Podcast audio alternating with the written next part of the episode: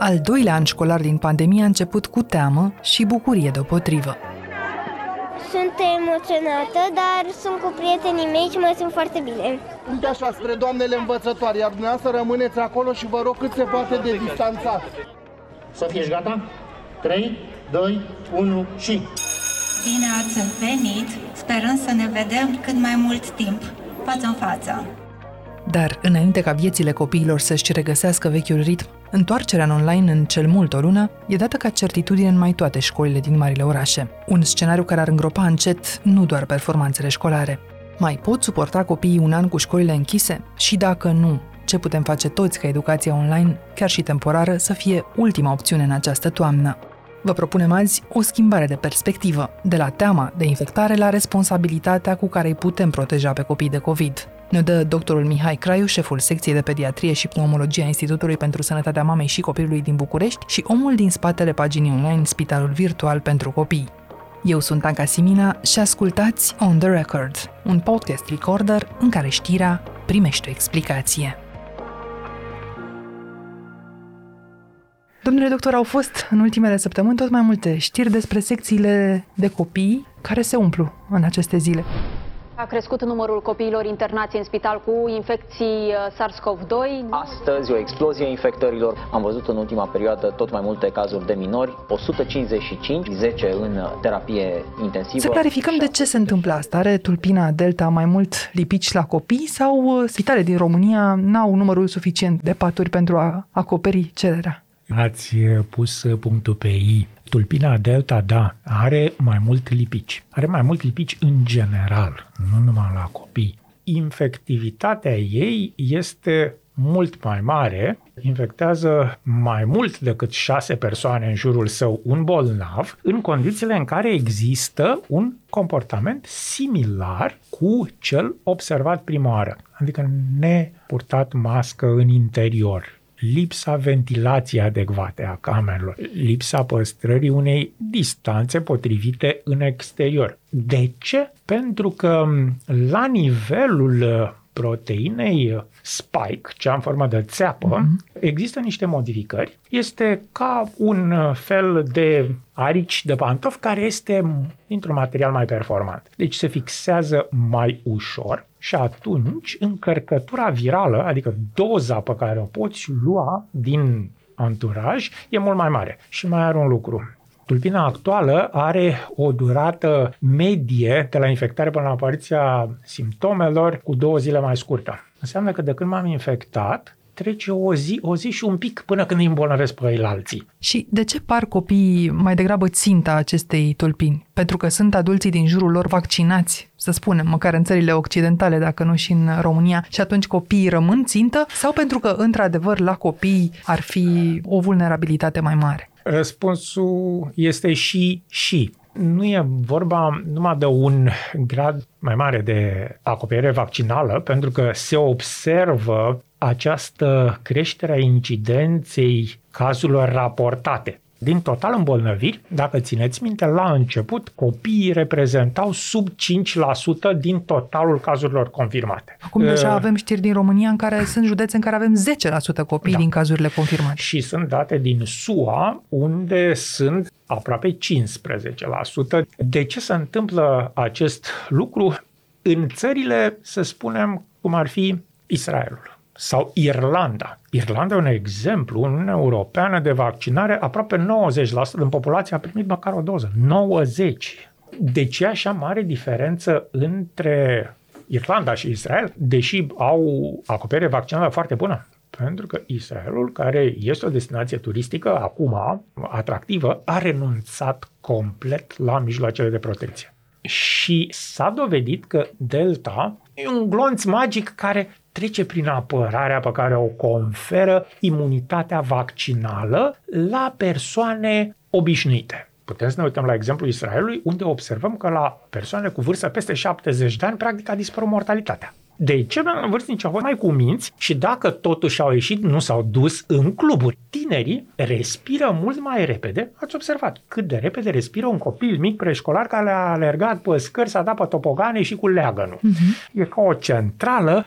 care introduce și scoate potențial o cantitate de particule de salivă încărcate cu virus la un debit mult mai mare decât un adult. Adică eu, adult care mă plimb printr-un aeroport și eventual îmi pun masca sub nas, să ajung acasă lângă copilul meu care respiră în modul pe care mi l-ați explicat, deși sunt vaccinat, este foarte posibil să iau din aeroport acest virus și copilul Să care n-am respiră simptome. așa ca un... Uh, uh, Tractoraș, așa ca un un- tractoraș, exact, să-l absorbă foarte repede și încărcătura aceea virală este suficientă ca la copil să se dezvolte o formă complicată după aceea de COVID. Da, pentru că s-a observat că încărcătura virală este importantă. Contează la fel ca la băutură cât de mult ai băut. Problema este că am obosit să ne protejăm. Asta unul. Și al doilea lucru care trebuie spus în uh, România este că riscurile pentru copilul în sine sunt relativ modeste. Chiar dacă sunt mai mulți, chiar dacă sunt spitalizați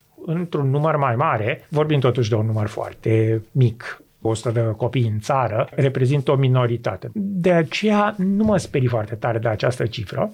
Nu mă sperii nici de copiii care sunt acum la terapie intensivă, nu cu cinism, ci cu optimism și spun chestia asta pentru că sunt copii care au în paralel alte comorbidități foarte grave. Și de ce trebuie să fim uh, raționali? Un copil în acest moment are ca principală prioritate să poată frecventa în siguranță școala și nu să-l ținem acasă că școala online nu e o soluție de niciun punct de vedere. Mm-hmm. În primul rând educațional, n-am pregătirea necesară să judec chestia asta, dar pot să spun medical. Atâtea tentative de suicid și depresie câte am văzut în ultimul an la noi la urgențe venite, n-am văzut în cei 30 de ani de când sunt medic pediatru. Nu mai pot să suporte tensiunea Singurătatea. părinților, singurătatea, spaimele din jur.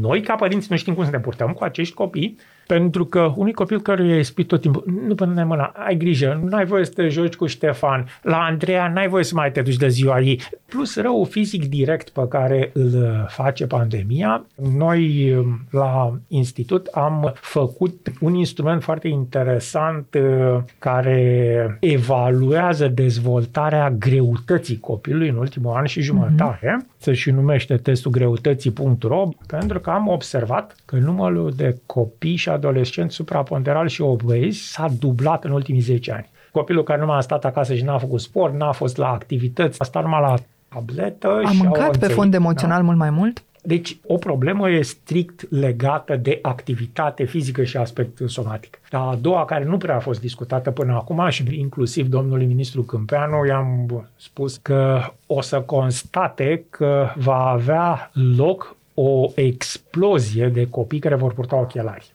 De ce? Ochiul de copil, mai ales la vârsta asta de școală, are nevoie să facă ca o lentilă de la aparatul foto, zoom, focalizare la distanțe. Deci copilul trebuie să iasă afară. Și al doilea, copilul are nevoie de o anumită lungime de undă, adică de lumină naturală. Iar un ochi care nu este adecvat nu te face mai puțin cititor sau școlar mai puțin performant. Creează o anumită dinamică a emoțiilor. Când vezi mai aproape, devii fricos, te închizi, nu mai ai expansivitatea, deci o să avem o societate cu complet altă dinamică. Așadar, la întrebarea cum ni s-au schimbat copiii în acest an și jumătate de pandemie, răspunsurile ar fi au mai multe probleme cu vederea, au unii probleme cu greutatea, alții au probleme emoționale, toți au nevoie de colectivități, de grupurile lor de prieteni, trebuie readuși în școală în siguranță, îmi spuneați. Da. Și acest în siguranță, de fapt, este cheia tuturor problemelor de zilele acestea. Cât de relaxați putem privi acest început de an școlar?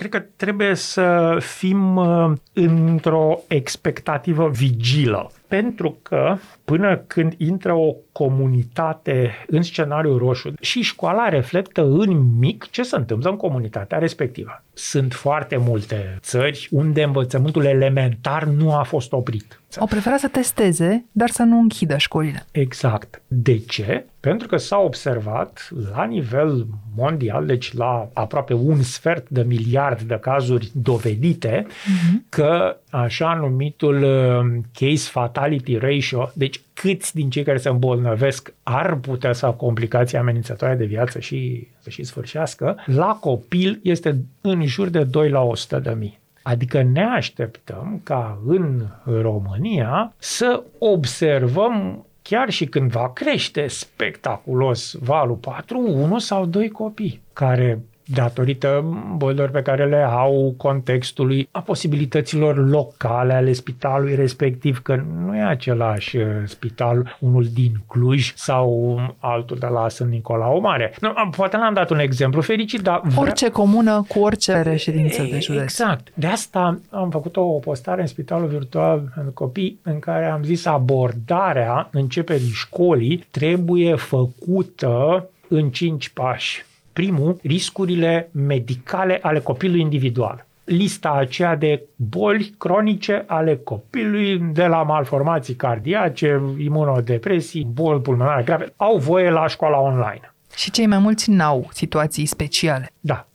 Sau părinții pot cântări riscul pe care l-ar aduce izolarea stat un calculator versus riscul de îmbolnăvire, pentru că o comunitate care este în verde sau în galben încă nu creează un risc epidemiologic dacă nu sunt primiți copii bolnavi la grădii sau cu doctorile după ei eventual. Al doilea pas este riscul familiei lui. Al treilea lucru este riscul ambiental. Una este un copil care trebuie să meargă la școală în mediul rural și în comunitatea respectivă sunt foarte puține cazuri, versus urban, unde trebuie să te duci până la școală, fie cu niște mijloace de transport unde nu se respectă regulile, fie cu aglomerație foarte mare, adică nu e la fel Cluj versus uh, comuna oricare. Al patrulea pas este accesibilitatea la sistemul medical pediatric un uh, copil uh, de la Mila 23 nu e la fel ca și copilul din Tulcea.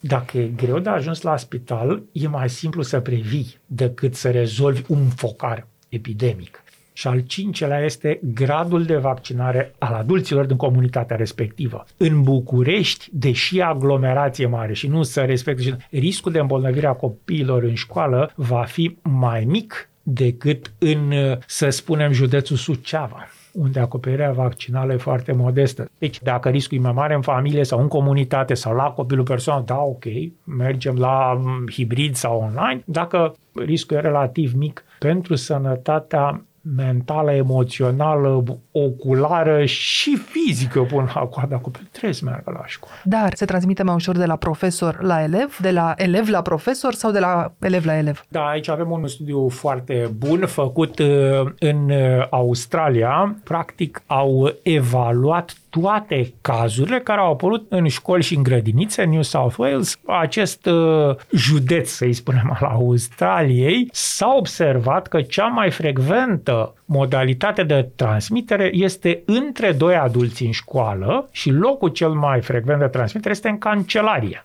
80% din îmbolnăviri s-au petrecut în afara sălii de clasă propriu-zise. Iar în țările care nu au avut deloc școlile închise, s-a observat că transmiterea de la copil la adult este mult mai puțin probabilă. Să ne imaginăm o stropitoare care stupește numai pe un metru în jurul ei. Deci picăturile de salivă ale unui copil de 90 de centimetri înălțime de la grupa mică la grădii mm-hmm. nu ajung la cei 1,80 m al uh, domnului profesor care e cu ei în clasă. Adică dacă adulții respectă regulile și dacă adulții se vaccinează, nu vor deveni vector secundari în comunitate luând de la copii din clasă de acolo. Mm-hmm. De asta și... mesajul ar fi cel pe care l-au spus toate autoritățile în toată lumea.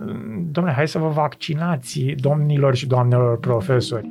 Având în vedere progresul foarte lent în ultimele trei luni, puțin peste 8.000 de angajați din sistemul de învățământ s-au vaccinat, suntem siguri că se poate face mult mai mult. Măcar atât de mult pe cât fac elevii. În ultimele 10 zile s-au vaccinat 10.000 de elevi, una din trei persoane vaccinate a fost elev. Punând în balanță nevoile astea ale copilului mic și pericolul din afara casei, ne dăm seama că ne așteaptă o toamnă destul de dificilă. Cifrele pe care le vedem în aceste zile, 3.000 de cazuri, 4.000 de cazuri, trebuie citite într-o cheie. În care anume? În ceea ce privește copilul, aș citi eu într-o cheie optimistă și aș spune că da, e momentul să facem un act de curaj și să punem școala acolo unde este să fie ultima instituție care să se închidă înainte de lockdown-ul complet al comunității respective și să facem tot ceea ce omenește posibil cu toții, nu numai autoritățile, să așteptăm să se facă, să se dea, să hotărască cineva, să nu știu ce. Ar trebui fiecare dintre noi să discutăm cu copilul nostru acasă, să-i ușurăm din emoții și nu numai verbal așa, pentru că limbajul non-verbal al corpului nostru, când ne vede că suntem apăsați, împovărați,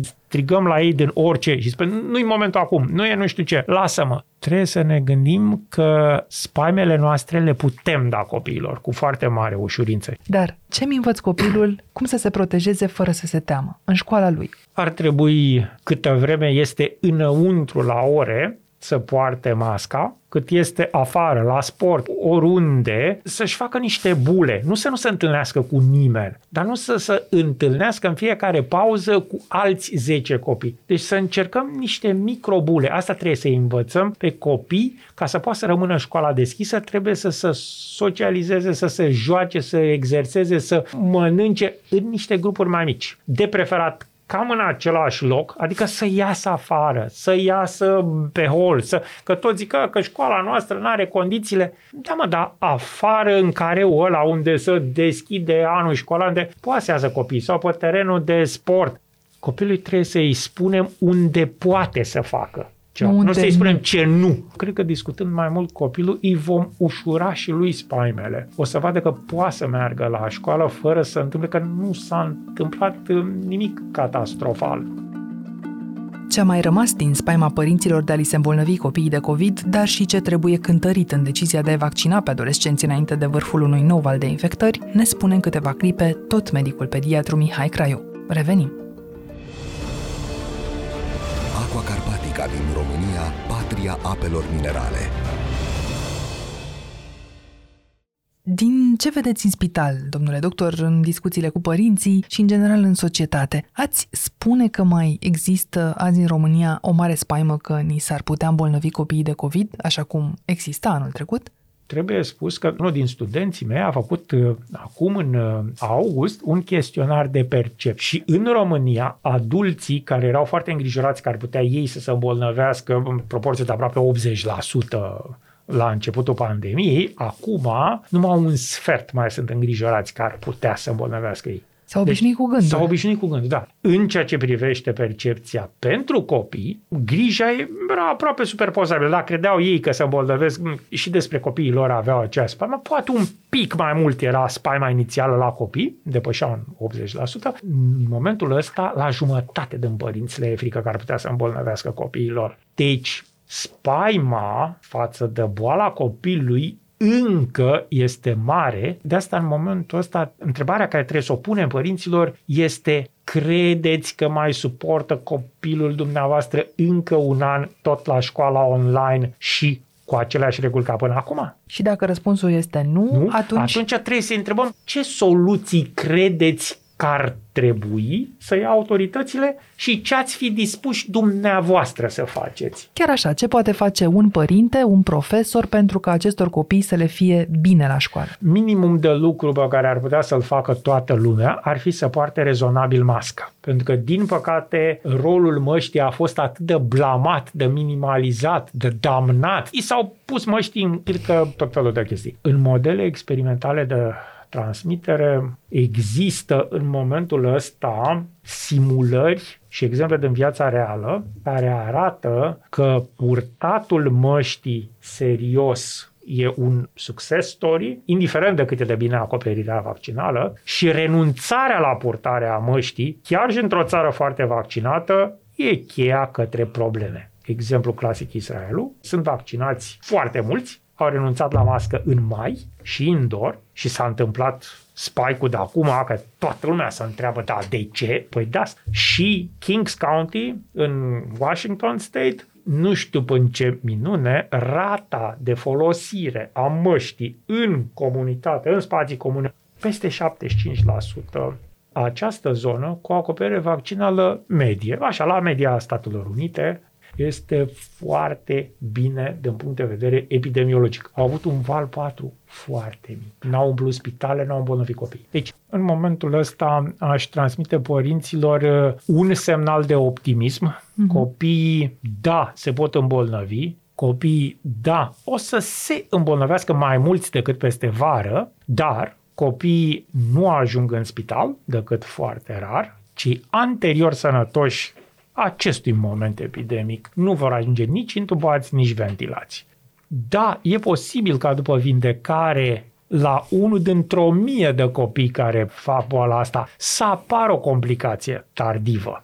Și există două feluri de complicații tardive. Este așa numitul sindrom inflamator multisistemic, MIS-C, cum îi și spune numele, faci inflamație foarte mare, adică o boală febrilă inexplicabilă și care îți cam afectează mușchii și inima. Ceea ce nu e foarte bine să faci ca boală copil fiind, cert este că dintre copii foarte, foarte puțini. În Statele Unite sunt peste 4 milioane jumătate de copii care au fost infectați, dovediți, sunt 4600 de cazuri de sindrom inflamator multisistemic, deci cam 1 la 1000 și din ăștia au fost 37 de decese. Deci, infim. Și ce au avut în comun cei care au decedat? Nu erau caucazieni, și al doilea, marea lor majoritate aveau una dintre cele două comorbidități care le observăm la adulții care merg grav. Obezitate sau diabet. Ați avut astfel de cazuri în România da, în ultimul da, an? Da, am avut în institut mai mulți, absolut toți s-au vindecat.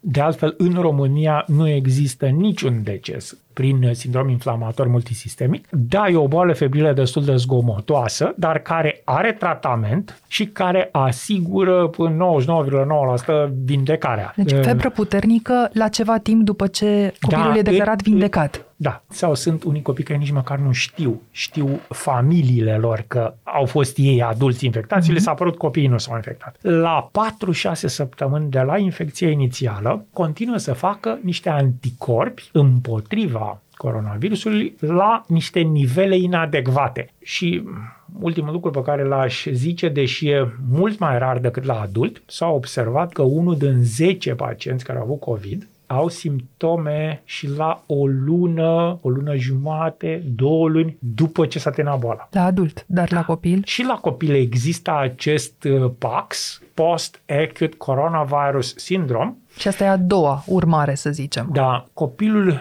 are cloudy mind, nu mai așa de sharp, are rezultate școlare mai proaste, e mai trist, o proporție, e adevărat, mai mică decât la adulți, au aceste dificultăți care sunt inexplicabile prin severitatea bolii inițiale. Nu adică trebuie să ai o boală foarte gravă inițial. Au apărut și la forme ușoare, da? Exact. Deci nu putem ști cum să vindecă un copil cu SARS-CoV-2. Aș încuraja toți părinții să nu minimalizeze chestia asta. Nu e o răceală mai mare, o boală gravă. Vrând nevrând, trebuie să vorbim și despre vaccinare, deși copiii se pot vaccina destul de puțin în acest moment. Haideți să punem în ordine riscurile și avantajele vaccinării la copii și să explicăm la ce ne putem aștepta și cu bune și cu rele, pentru că sunt încă familii care, deși și-au vaccinat adulții, au rezerve în a-și vaccina copiii. Da, e de înțeles chestia asta, pentru că un adult care s-a vaccinat nu înseamnă că n-a avut emoțiile sale. S-au vaccinat în România și o bună parte din ezitanți, din rațiuni profesionale sau au avut oarecare coerciție sau beneficii secundare. Pe când pentru copilul lor, în acest moment sunt îngrijorați, ce le răspund familiilor îngrijorate le spun că în acest moment în lume au fost administrate oficial 5,5 miliarde de doze de vaccin administrate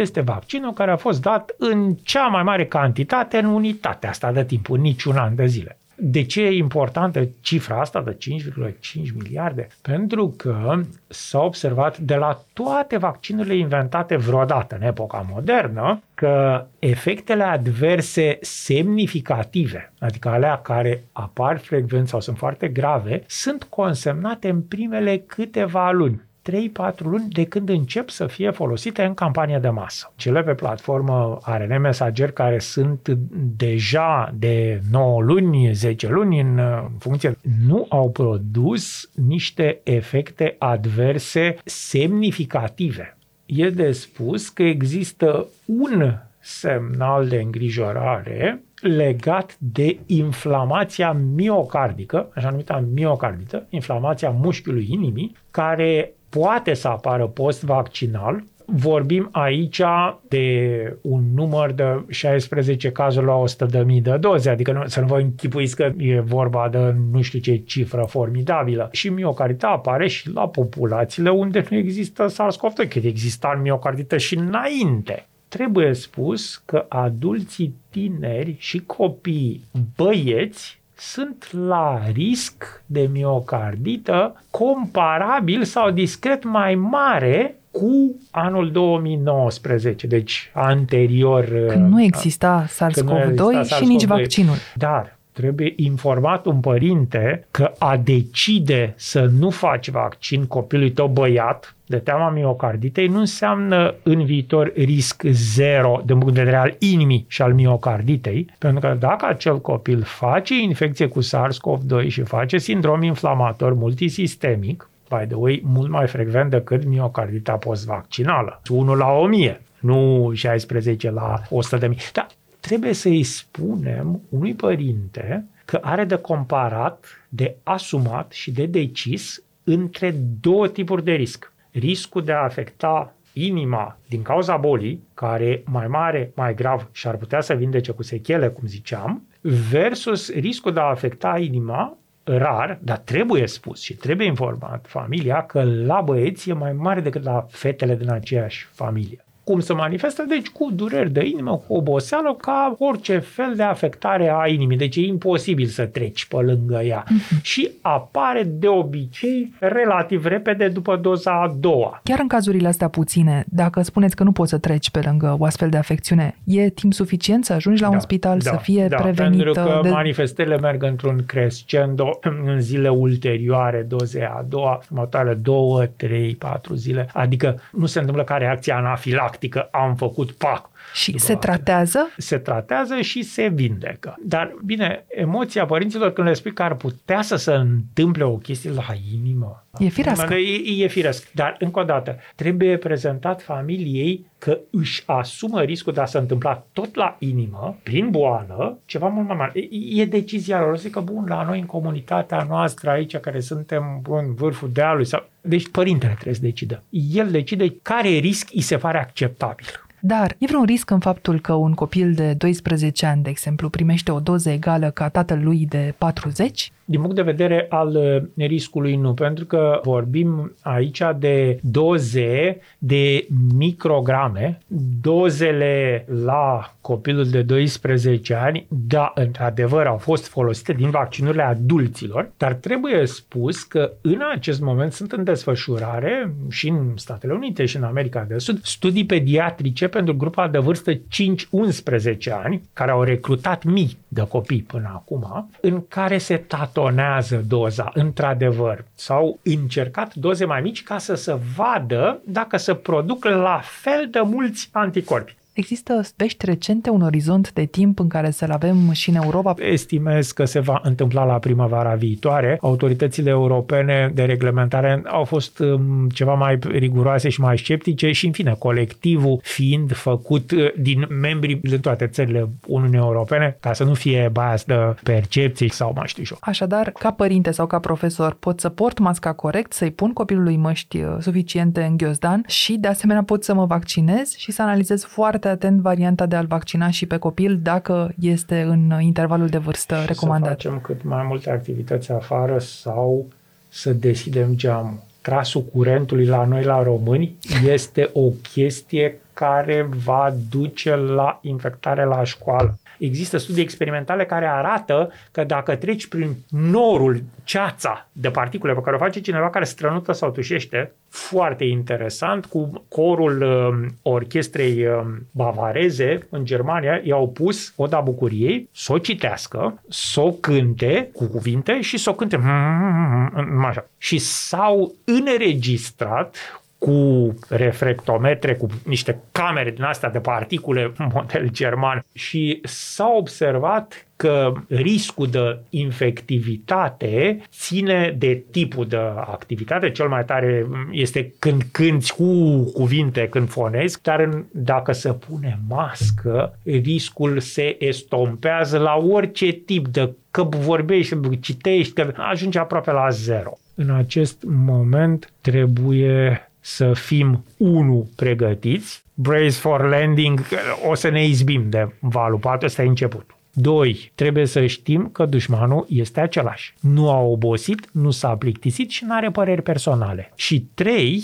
Noi suntem altfel. Ne-am modificat și fizicește și ca percepția riscului și ca asumări. De aia e foarte important să nu reacționăm în primul rând la emoții și să începem să ascultăm specialiștii, firar să fie, că de aia sunt specialiști. Și dumneavoastră, în particular, spre ce grup de copii vă uitați cu mai multă precauție, să spunem, dacă nu îngrijorare, peste în acest ze- Peste val? 10 ani. Copiii cu vârstă până în 10 ani, deși probabil vor face muci și febră cum au făcut și în anii de înainte de la alte virusuri cu transmitere comunitară, la ăștia nu mi-e frică pentru că vor veni părinții cu ei când n-ai o comunicare în cuvinte. Cu copilul de șase luni sau de un an vii la spital după o zi, două, cel mult de febre mari, vii, nu, nu stai acasă cu el. Mi-e teamă mai degrabă de adolescenți, de adolescentul nevaccinat, de adolescenții la frontă, de adolescenții care au început să fumeze, Așadar, grijă mare la copiii peste 10 ani da, și care la... poate să facă și aceste complicații post-COVID, Și e la sindrom cei mai inflamator, fie, da? la cei mai mici trebuie să avem exact aceleași griji pe care le-am avut și până la pandemie. Dacă face febră foarte mare care nu scade, dacă are istoric de convulsii febrile, dacă mai are și o altă boală anterior, nu trebuie o grijă în plus, nu trebuie să ne stresăm nici noi, nici copilul, pentru că nu este altă toamnă din punct de vedere al riscurilor. Copilul mic și dacă face infecție cu SARS-CoV-2, probabil va fi cel mai sănătos în casa aia. Mie de adulții familiei respective și de adolescenții familiei, mi-e teamă până acum în acest an și jumătate în toată lumea, deci la nivel global, vedeți că spitalizările cu ventilație se numără pe degete la copii. Indiferent de țară, de populație, de obezi, non-obezi, diabetici, sistem medical mai puțin performant ca în India, sistem foarte performant ca în America, copiii mici nu ajung în ventilator, copiii mici nu mor. Copiii mici poate să aibă niște complicații, aia care au dinainte o mică inabilitate genetică și, în fine, copiii mici au mult mai multă nevoie de școală decât de safety-ul care vine la pachet cu riscurile despre care vorbeam. Pentru ca să fie sănătoși copiii din România, noi adulții trebuie să avem grijă de noi în primul rând și să ne vaccinăm, cei care nu ne-am vaccinat încă, nu e târziu nici acum, trebuie spus că încă nu s-a întâmplat ce e cel mai îngrijorător. Va veni în octombrie ce e cel mai îngrijorător. Deci cine n-a fost decis până am hotărât sau tot amânat, e ceasul al 12-lea. Ar trebui, în condițiile în care avem un copil că trebuie să ducă la școală sau lucrăm cu copiii, să ne gândim la siguranța lor să mergem să ne vaccinăm.